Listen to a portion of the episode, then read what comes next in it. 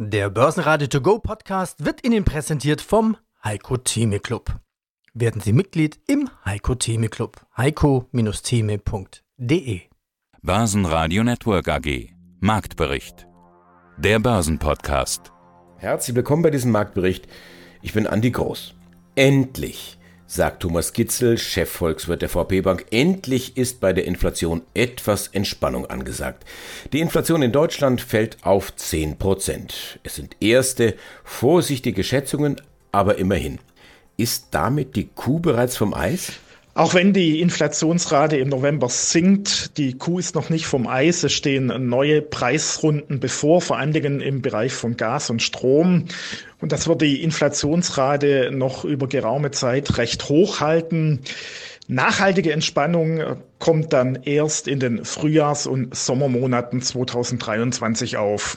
Die Fachleute sind also noch weit davon entfernt, tatsächlich ins Euphoriehorn zu stoßen. Das dagegen tut der internationale Anlagestratege Heiko Thieme.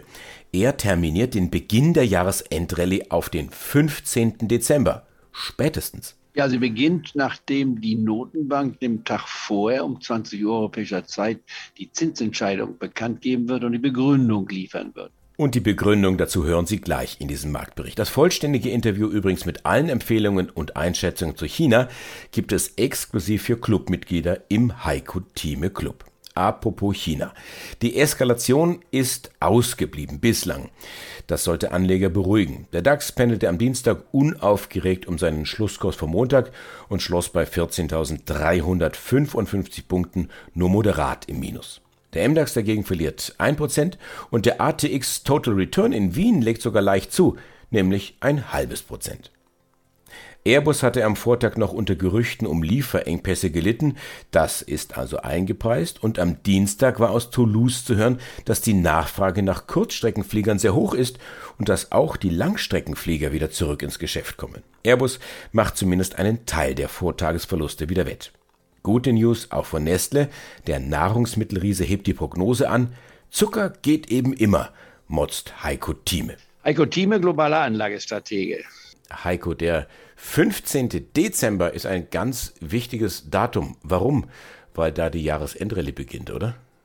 Ja, sie beginnt, nachdem die Notenbank dem Tag vorher um 20 Uhr europäischer Zeit die Zinsentscheidung bekannt geben wird und die Begründung liefern wird. Und Herr Paul wird sagen, wir haben die Leitzinsen nicht um einen Dreiviertelprozentpunkt, sondern um 50 Basispunkte erhöht, weil wir glauben, dass die Inflationsrate auf dem Rückwärtsgang sich befindet und die nächsten noch vorliegenden Leitzinserhöhungen dürften etwas bescheidener ausfallen. Und diese Art und Weise, so ungefähr dürfte die Zusammenfassung liegen, wird den Markt dazu animieren zu sagen, jetzt ist grünes Licht für die Börse gegeben. Und das ist dann der Grund für die dann noch zweiwöchige Jahresendrallye, um dann am Jahresanfang nächsten Jahres sich auch fortzusetzen. Das heißt, wir sind in einem Aufwärtstrend. Wir haben seit Ende September sowohl in Deutschland als auch in den USA eine Börsenhosse. Die fing beim DAX-Index unter der 12.000 Marke an und beim Dow Jones-Index unter der 29.000 Marke an. Beim DAX haben wir über 20 Prozent schon zugelegt. Das ist die Definition einer Hosse. In Amerika bei knapp 20 Prozent, aber auch das reicht für eine Hosse aus. Mit anderen Worten, es ist kein Trend in einer Bässe, den wir bisher gesehen haben in den letzten sieben Wochen, sondern es ist ein Neubeginn. Es gibt viele Herausforderungen, die wir diskutiert haben, die im geopolitischen Bereich sich natürlich abspielen, auch auf der wirtschaftlichen Seite, Rezessionsgefahren, wenn man so will, Inflation ist noch ein Thema, aber das besprechen wir ja auch. Und wir haben ja auch ein paar Empfehlungen, die sich einfach mal auch mit dem Fliegen beschäftigen, nicht wahr, was wir hier mögen, auch mit dem Autofahren, wo wir auch Empfehlungen haben, nicht wahr, und da gibt es auch ein paar andere Werte, die wir haben, abgesehen von den Exchange Traded Fonds. In anderen Worten, ich glaube, wir bieten jedem Clubmitglied etwas, was man nachvollziehen kann, auch in das man investieren kann. Und dann verweise ich auch nochmal auf mein Interview mit Carola Ferstel hin, ich war, wo ich viele dieser Dinge nochmal prononciert am letzten Donnerstag formuliert habe. Das kann sich auch jedes Clubmitglied dann frei bleiben noch zusätzlich anhören. Hören Sie jetzt Auszüge aus unseren Talks mit Peter Wert von Wolfstank zu LNG und Wasserstoff, Ralf Rumberg von Gesco zum Jahresendsport und Jessica Schwarzer. Börse ist kein Casino. Börse Berlin for You. Klartext für Börseneinsteiger und Fortgeschrittene. Grüß dich, Jessica. Herzlich willkommen. Ja, hallo, danke für die Einladung. Börse Berlin for You Podcast. Keine Angst vor der Börse, Jessica. Ja, ist denn jetzt die Börse Casino für alle, die neu einsteigen? Nein, natürlich nicht. Man kann die Börse zum Casino machen und das habe ich am Anfang meiner Börsenkarriere auch getan, so wie viele andere auch. Aber am Ende ist die Börse natürlich ein Marktplatz. Und an diesem Marktplatz werden Unternehmensbeteiligungen, Schuldverschreibungen, Rohstoffe und einiges andere gehandelt. Das ist im Grunde nichts anderes als unser Wochenmarkt. Angebot und Nachfrage bestimmen den Preis. Was sind Unternehmensbeteiligungen? Das sind eben genau die Aktien, über die wir reden. Also wenn ich eine Aktie kaufe, beteilige ich mich an einem Unternehmen. Ich werde quasi Unternehmerin. Ein kleines Stück gehört mir. Deswegen sollte man auch wie eine Unternehmerin denken und äh, eben nicht so kurzfristig wie im Casino. Schuldverschreibungen habe ich noch genannt. Das sind die sogenannten Anleihen. Die gibt es von Staaten, die gibt es von Unternehmen. Das wird alles an der Börse gehandelt. Das hat aber mit Casino wirklich gar nichts zu tun. Okay, also es gibt einen Unterschied zwischen Aktien und Anleihen. Mhm. Anleihen, ist das eigentlich auch was für Privatanleger? Ja, eigentlich schon. Ähm, es ist nur nicht mehr ganz so einfach, da zu investieren. Also erstmal war es in den letzten Jahren sowieso schwierig, weil es ja kaum Zinsen gab. Das ändert sich gerade wieder. Aber da gibt es so eine sogenannte Stücklung. Also eine Anleihe wird quasi in Einzelteile zerlegt. Wenn sich ein Unternehmen eine Million, wahrscheinlich sind es eher 300 Millionen Leid, egal, Beispiel, eine Million Leid, dann kann man das zerstückeln in 10 mal 100.000 oder eben auch in die entsprechende Menge an 5000er oder 1000er Stücklung. Das Problem für Privatanleger ist, die meisten Unternehmen haben mittlerweile diese ganz hohen Stücklungen und wir würden ja niemals 100.000 Euro auf einmal in eine Anleihe packen wollen und sollen, täten wir es sowieso nicht. Deswegen müssen wir da immer ein Anlagevehikel wählen und da können wir uns ähm, einen Anleihefonds aussuchen. Da kauft dann ein Fondsmanager ganz viele Anleihen. Das ist sowieso besser mit der Risikostreuung. Oder man nimmt einen börsengehandelten Indexfonds, weil es gibt auch Indizes auf Anleihen. Also man kann als Privatanleger auch mit Anleihen handeln, man kann da rein investieren, aber in der Regel macht man es nicht direkt wegen dieser extrem hohen Stücklung, weil man dann extrem viel Geld braucht. Man macht es dann eben über einen Fonds oder ETF. Ja, Ralf Rummer, CEO der Gesco AG sollte eine mögliche Rezession da sein, wie auch immer geartet, dann ist das für Sie ja immer auch eine Chance, weil Sie ja, wie ich schon gesagt habe, auch Unternehmen akquirieren und äh, ja, je schlechter es aussieht, umso besser sind eigentlich die Kaufkurse für Sie. Ist aber sowieso ein interessantes Jahr, um mal drüber zu sprechen. Inflation, auch die Kaufpreise für Unternehmen sind ja gestiegen. Darüber hatten Sie im Interview mit meinem Kollegen schon beim letzten Mal gesprochen. Sie haben aber gleich schon gesagt, es geht Ihnen sowieso jetzt nicht darum, irgendwie Unternehmen zu kaufen und dann mit Gewinnen schnell wieder abzustoßen, sondern Sie kaufen kaufen ja, um zu halten. Trotzdem, der Gewinn wird wahrscheinlich auch da im Einkauf gemacht. Also es geht darum, natürlich nicht zu viel zu bezahlen. Wie hat sich denn die Lage am Markt geändert? Ist es denn in einem Jahr wie 2022 einfacher oder schwieriger geworden, gute Unternehmen zu kaufen? Ja, wir erleben in 2022 erst jetzt langsam, dass die Unternehmenskaufpreise langsam runtergehen. Das hat aber natürlich damit zu tun, dass äh, viele Verkäufer jetzt diese Höhenwelle, die ja da war, noch mitnehmen wollen. Das heißt, hier ist eher mal ein bisschen Abwarten angesagt, um nicht zu teuer zuzukaufen. Und Sie haben es gerade angesprochen, selbst in Ihrer Fragestellung schon, die Abschwächung der Konjunktur hilft natürlich bei potenziellen Akquisitionen, weil erstens die Unternehmen selbst etwas schwächere Ergebnisse machen werden und daraus resultierend in der Logik dann auch die Kaufpreise etwas niedriger sein werden und damit für uns natürlich auch für unsere Aktionäre ein größeres Steigerungspotenzial im Wert, also in Value Add dann auch da ist und genau darum geht es uns ja. Also von daher erwarte ich für 2023 interessante Situationen, wo dann hoffentlich der ein oder andere Zukauf stattfinden kann für uns. Ja, wer kaufen will, braucht aber auch erstmal Geld. Wie gut sind Sie denn damit ausgestattet? Also wie voll ist denn die Unternehmenszukaufkasse?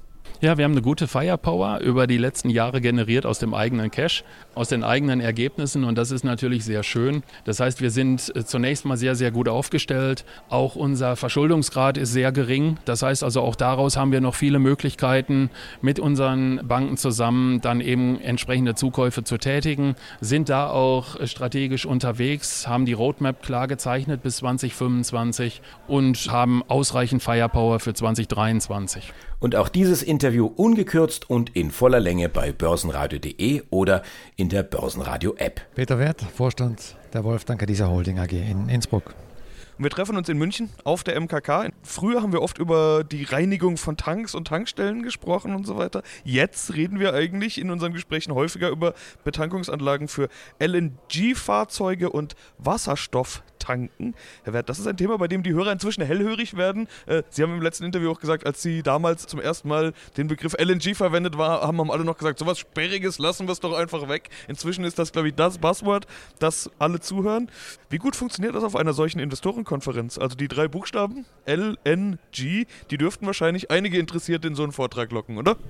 Ja, ich denke schon, LNG und Wasserstoff lockt schon Leute in den Vortrag, war auch gut besucht und habe mich auch gefreut über die vielen Fragen, die gekommen sind, auch fachlich sehr fundiert. Das hat sich schon sehr, sehr viel getan die letzten zweieinhalb Jahre, muss man wirklich sagen. Also damals war halt der Grund ein anderer.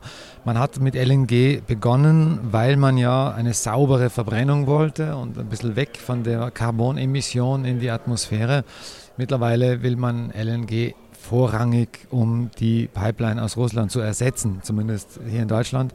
Beides ist richtig, hat praktisch der Konflikt in der Ukraine insofern dieses Geschehen oder diese Entwicklung von LNG beschleunigt. Also eigentlich gar nichts erneuert, sondern wirklich beschleunigt. Das ist, der richtige Ausdruck. Die Gelder, die jetzt da abgestellt wurden, einerseits aus der Pandemie Recovery, Wiederaufbau nach einer solchen Lockdown-Zeit, in welche Richtung den Wiederaufbau, die Richtung, die man haben will, erneuerbare Energien, Dekarbonisierung der Umwelt oder der Welt eigentlich und damit am Ende wieder hin zum Pariser Klimaabkommen. Also müssen die 1,5 Grad dann doch irgendwo erreichen. Ansonsten hat Hamburg das Klima von Nizza, die freuen sich, aber in der Sahara, glaube ich, das ist nicht mehr so lustig. Ne? Aber wie viel Wasserstofftanken ist denn schon Realität? Also es gibt natürlich Strategien, es gibt Förderungen, Sie haben es gerade gesagt, es gibt die Politik, es gibt den Bedarf, aber es gibt auch ganz viele Dinge, die das eben bremsen. Äh, auf der anderen Seite, wir haben beim letzten Mal auch schon ausführlicher über dieses Henne-Ei-Problem gesprochen.